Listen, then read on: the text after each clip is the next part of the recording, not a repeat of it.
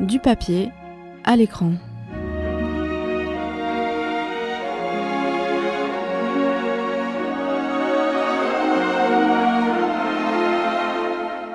Salut à tous, c'est Justine. On se retrouve pour une chronique de Du papier à l'écran. Pour moi, ce mois de décembre est un vrai Eldorado en matière d'adaptation cinématographique. Promis, je ferai une chronique sur Charlie et la chocolaterie en référence au film Wonka dont j'ai assisté à l'avant-première. Ah. Oui, dimanche dernier, il y avait une avant-première, c'est juste extra. Et quand il sortira, je vous le recommande. C'est bien même s'il y a Timothée Chalamet dedans. Mais, mais il est bien, Timothée Chalamet Fais pas gaffe à moi, continue ta chronique. Mais ce n'est pas le sujet de notre chronique aujourd'hui. Je veux vous parler aujourd'hui d'un premier roman devenu rapidement un best-seller en 2017 et qui est actuellement au cinéma, La Tresse. L'intrigue suit le destin de trois femmes à travers le monde. Tout d'abord en Inde, Smita, une intouchable, n'a qu'un seul rêve en tête, faire entrer sa fille, Lalita, à l'école. Devant la violence de son quotidien et surtout par son mari qui se montre peu coopératif à changer sa condition, tu es né intouchable et tu le restes. Smita décide de s'enfuir pour le sud de l'Inde avec Lalita pour un avenir meilleur.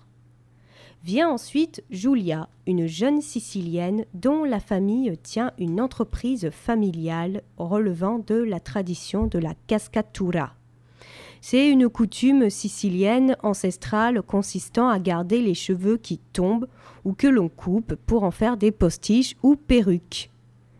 Très vite, on sent bien que Julia est la préférée de son père avec qui la relation ah, avec qui la relation parent-enfant est plus chaleureuse qu'avec sa mère et ses deux sœurs. Mais tout bascule quand le père est victime d'un accident et qu'on découvre que l'entreprise familiale croule sous les dettes. Dans le même temps, Julia croise le chemin d'un jeune Indien qui pourrait bien lui faire tourner la tête. Enfin, notre tour du monde s'arrête à Montréal. Pour le Canada, pour les grosses billes en géographie. Où Sarah, brillante avocate, conci- conciliant difficilement vie professionnelle et vie privée, va être promue à la tête de son cabinet. Mais en perdant connaissance lors d'une plaidoirie, elle découvre qu'elle souffre d'un cancer du sein et que ça pourrait impacter sa promotion. Quels liens unissent Smita, Julia et Sarah Vous le saurez en lisant ou en regardant la tresse de Laetitia Colombani. Je peux dire lisant et voyant puisque c'est l'autrice elle-même qui a réalisé la propre adaptation de son livre. Et des adaptations comme celle-ci, il faudrait en faire plus. Bon d'accord, c'est un peu à copier-coller du livre, mais c'est justement le risque à prendre quand on adapte un livre. L'idée de l'intrigue est venue quand en janvier 2015, l'écrivaine et cinéaste a accompagné une de ses très proches amies dans un magasin de perruques. Elle s'est aussi inspirée d'un documentaire en Inde. Dès le départ, pardon. Dès le départ, et avant que j'ai pu lire le livre, j'ai été spoilée sur la raison du lien et sur la fin. Hashtag merci maman. Bien que ce soit une triple histoire, Smita est cependant celle qui retient le plus l'attention. Il faut dire que Laetitia Colombani se rend souvent en Inde et qu'à un- qu'à une de ses visites, elle a croisé la route d'Intouchables et elle a même échangé avec eux. Ce qui fait que rencontres, que durant ces rencontres, elle a récolté tous les éléments qui ont permis de raconter le destin de Smita. Destin pour lequel beaucoup de gens ont ressenti un élan de solidarité, au point qu'il y a eu un roman graphique racontant exclusivement le destin de Smita et de sa petite Lalita. De plus, ce sont elles qu'on voit sur la couverture d'origine et sur l'affiche du film, donc ça veut tout dire. Et je voulais vous lire la première phrase qui... Euh, L'incipit, pardon, j'oublie le terme. Je voulais vous lire l'incipit du livre La Tresse. Village de Badlapur, Uttar Pradesh, Inde. Smita s'éveille avec un sentiment étrange, une urgence douce, un papillon inédit dans le ventre. Aujourd'hui est une journée dont elle se souviendra toute sa vie. Aujourd'hui, sa fille va entrer à l'école. À l'école, Smita n'y a jamais mis les pieds. Ici, à Bad-Lapour, les gens comme elle, comme elle n'y vont pas.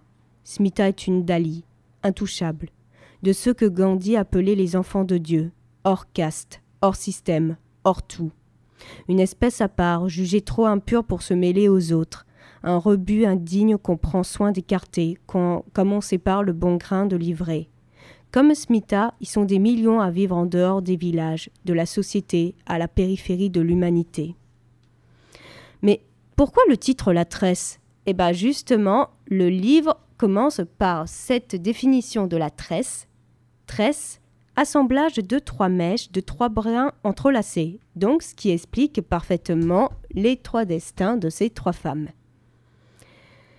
La musique est signée par Ludovico Einaudi, un compositeur et pianiste italien qui s'est vu attribuer en 2013 le prix Vittorio de Sica pour sa compris. Oui, pardon, désolé, euh, je n'arrive pas à avoir l'accent italien là-dessus. Du coup, il a reçu le prix Vittorio de Sica pour sa contribution exceptionnelle à la musique de film qu'il a reçu des mains du président de la République italien, italienne, Giorgio Napolitano. Entre autres, il a composé le morceau Nuvole Bianche pour Insidious, ou ainsi que plusieurs euh, thèmes pour Intouchable. Et je vous recommande Expérience qui est juste waouh. Juste waouh. On se quitte avec la musique de la tresse signée Ludovico Einaudi qui s'appelle euh, Son combat ou Di venire en italien. À la semaine prochaine pour une nouvelle chronique.